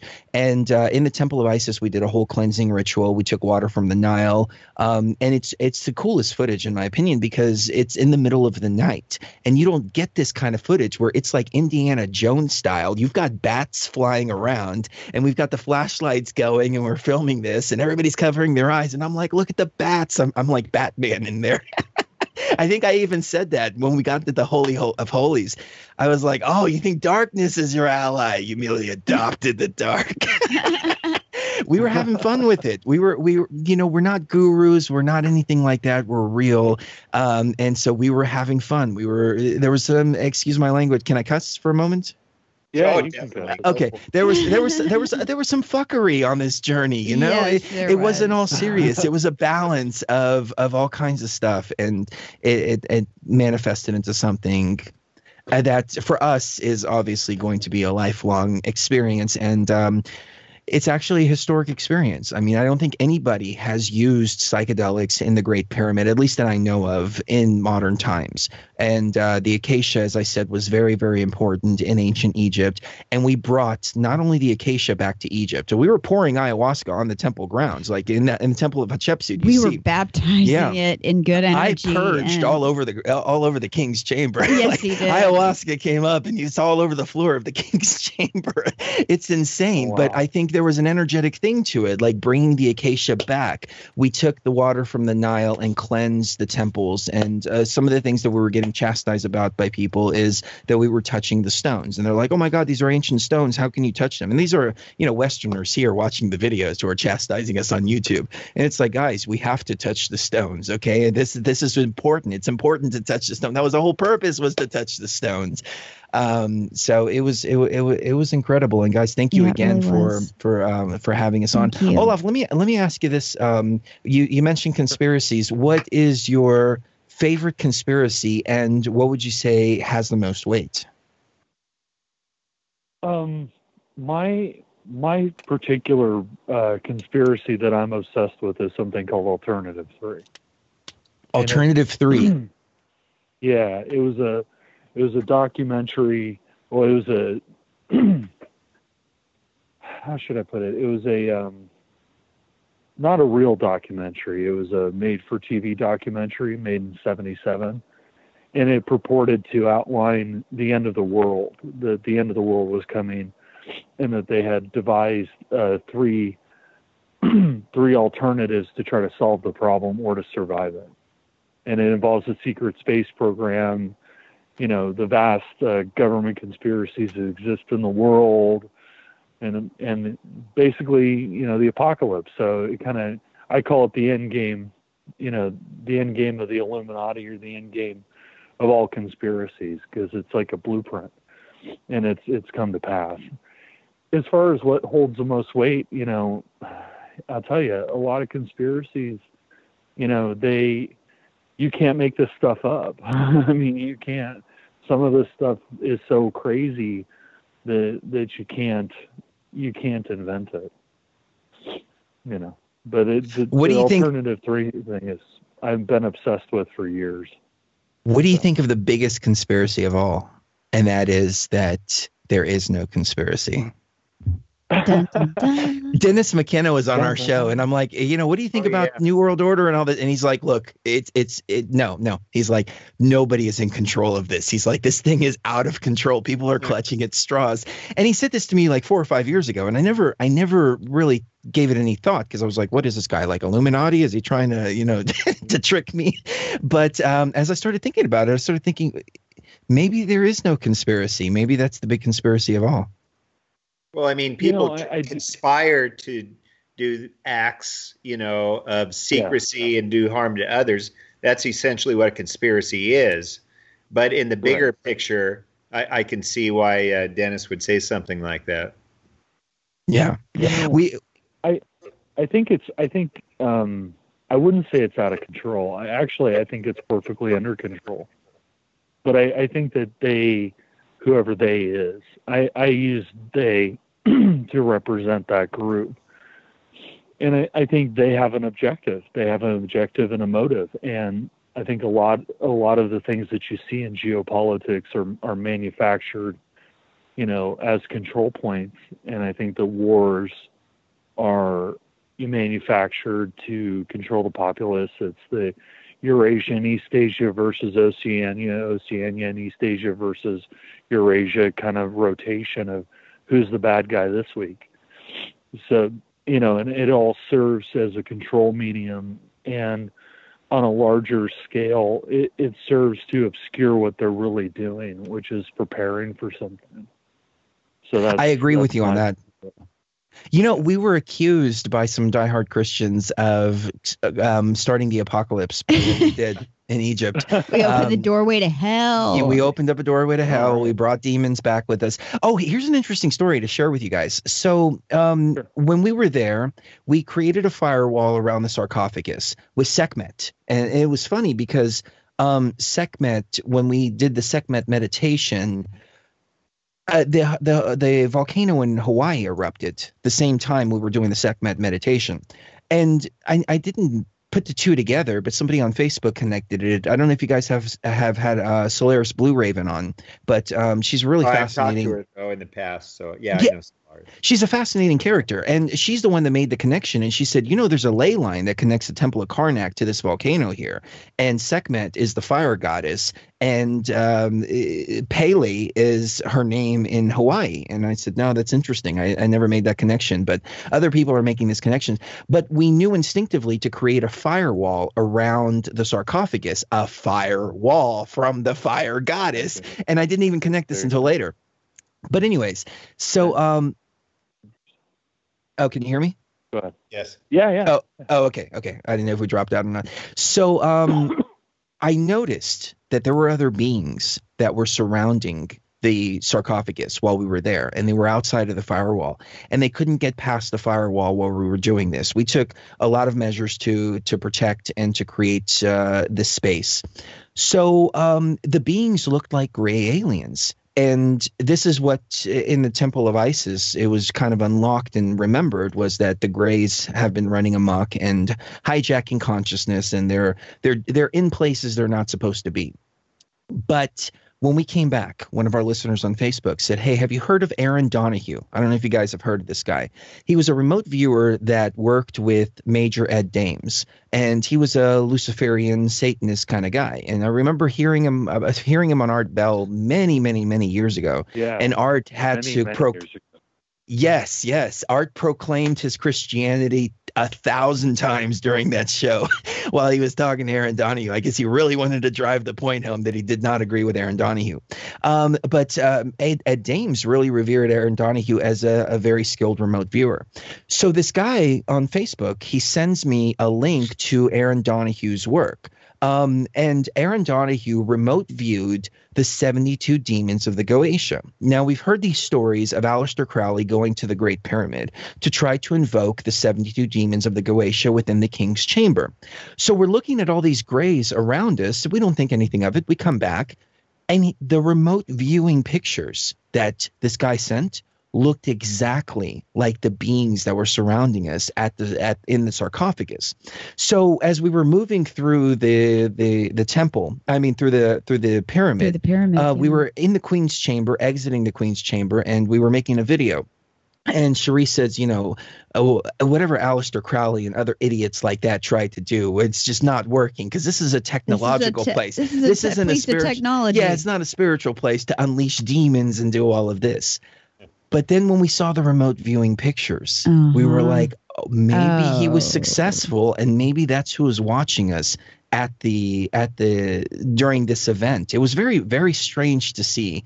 Um, but I, I mean, I think the Christians might have something there that you know this was used for nefarious reasons. But I assure everybody who's listening that we did not we did bring demons bring in. demons. we created firewalls to keep any keep entity out of there. away it could have been the most benevolent entity in the world. We were not taking any entities up there with us. no. And we locked the portal, we changed the locks, we changed the passwords, and sealed it back up. So I assure you, they did not open to anything. But you know what? What happened though? Since we got back, people are remembering there's almost as if this veil has been lifted over consciousness, and we're getting dozens and dozens of emails every day, still to this point, saying, "Hey, something shifted in the after this Great Pyramid event." And as a matter of fact, um, the Great Pyramid started to act funny after this event. We were there and there was this weird humming. I didn't talk about this, but there was this weird humming that took place. And we've got that video there where you can actually hear this humming um, after we activated the first two chambers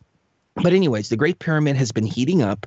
It's been um uh I forget what else it was doing. Uh, oh, there was an electromagnetic waves that were being picked up there, and uh, I think Clyde actually talked about this as well, and and all the weird stuff that's happening in the activations of the Great Pyramid. So that's a whole nother show there. But I know you've let us talk for two hours, so I don't want to keep you guys too long. No, no, it's fine. It's fine. Yeah, we should probably wrap it up. yeah, man. This is the longest uh, podcast of all time. I think so. Sheree. Excellent reality. Well, I want to get you guys on. I yeah. want to get you guys on Absolutely. very soon, and Definitely. I want to get you guys on video too. And uh, we've got oh. we've got a couple hundred people watching on YouTube and Facebook, so uh, they're loving it wow. in the chat room. and we want to know more about Olaf and Ron. So when you guys come on, we're going to shut up. We're going to give you guys the floor, and uh, we'll get into everything that you guys want to talk about. But I'm a Luciferian chill. You don't want me on. Hey, you know, i am an Illuminati stooge. yeah. I mean, that, that's something we were. I I was called anyway, and it was like, oh, okay, I guess we can just throw out labels and names, and you know, uh, I guess I'll be one for the day, and then maybe I'll be, you know, the angel of enlightenment the next day or something. I don't know.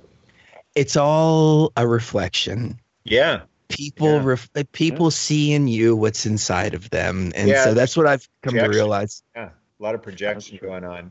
Yeah. Um, I, I, I know you guys can see me on the camera. I move right. my hands a lot when I talk. So somebody recently took a freeze frame of me doing this and said that's a Masonic symbol. It means on the level. I'm like, I'm talking about something completely and totally unrelated, oh, yeah. and I'm yeah. I'm Greek and Italian, and I'm like, hey, you know, this is the way I talk. but no, people are funny. People are that, that's what they do. So you know. That is true. Okay. All right. Well, we better we better wrap this thing up. So again, thank you for coming on. It was very interesting. Uh, we're going to have you back on to talk about it more. I know you just scratched the surface, but thanks again for coming on. It was very very interesting. Thank you guys. You guys are amazing hosts. The energy is freaking awesome, and um, looking forward to um, uh, to speaking to you guys. I got a quick question for you. Maybe this is better off air, but um, how long are your podcasts? Are they about an hour? They're generally about an hour. Yeah. Okay. Okay, because I was thinking we can run them on we can run them on TFR if you'd like. If they are an a- actually oh. like exactly an hour long, we have a system where you can just upload them and they'll they'll play um, whenever we schedule it. So if you guys are interested in that, let us know because we love yeah. we love the show and um, it, it, would be some good exposure for you guys. We'll talk more about it on Facebook, but I just wanted to put that bug in your ear. Absolutely, that, that would be great. Right. We'd love that. That'd be fantastic. All right. Well, uh, again, it has been another thrilling podcast with some amazing guests. Uh, as I always say at the end of all these things, uh, be excellent to each other. Ron. And take good care and keep the faith. All right. Bye, everybody. Thank you for listening to Paranoia Radio, hosted by Olaf Phillips and Ron Patton. Sponsored by Paranoia Magazine. Read it now. ParanoiaMagazine.com. Intro theme The Guide was composed by Scott Moon. ScottMoon.net. Outro theme Fighting Trousers is by Professor Elemental. ProfessorElemental.com. Voiceover written and performed by Mr. Lobo, host of Cinema Insomnia. Watch new episodes on OSI 74 visit us at osi74.com. We are resuming control. For now.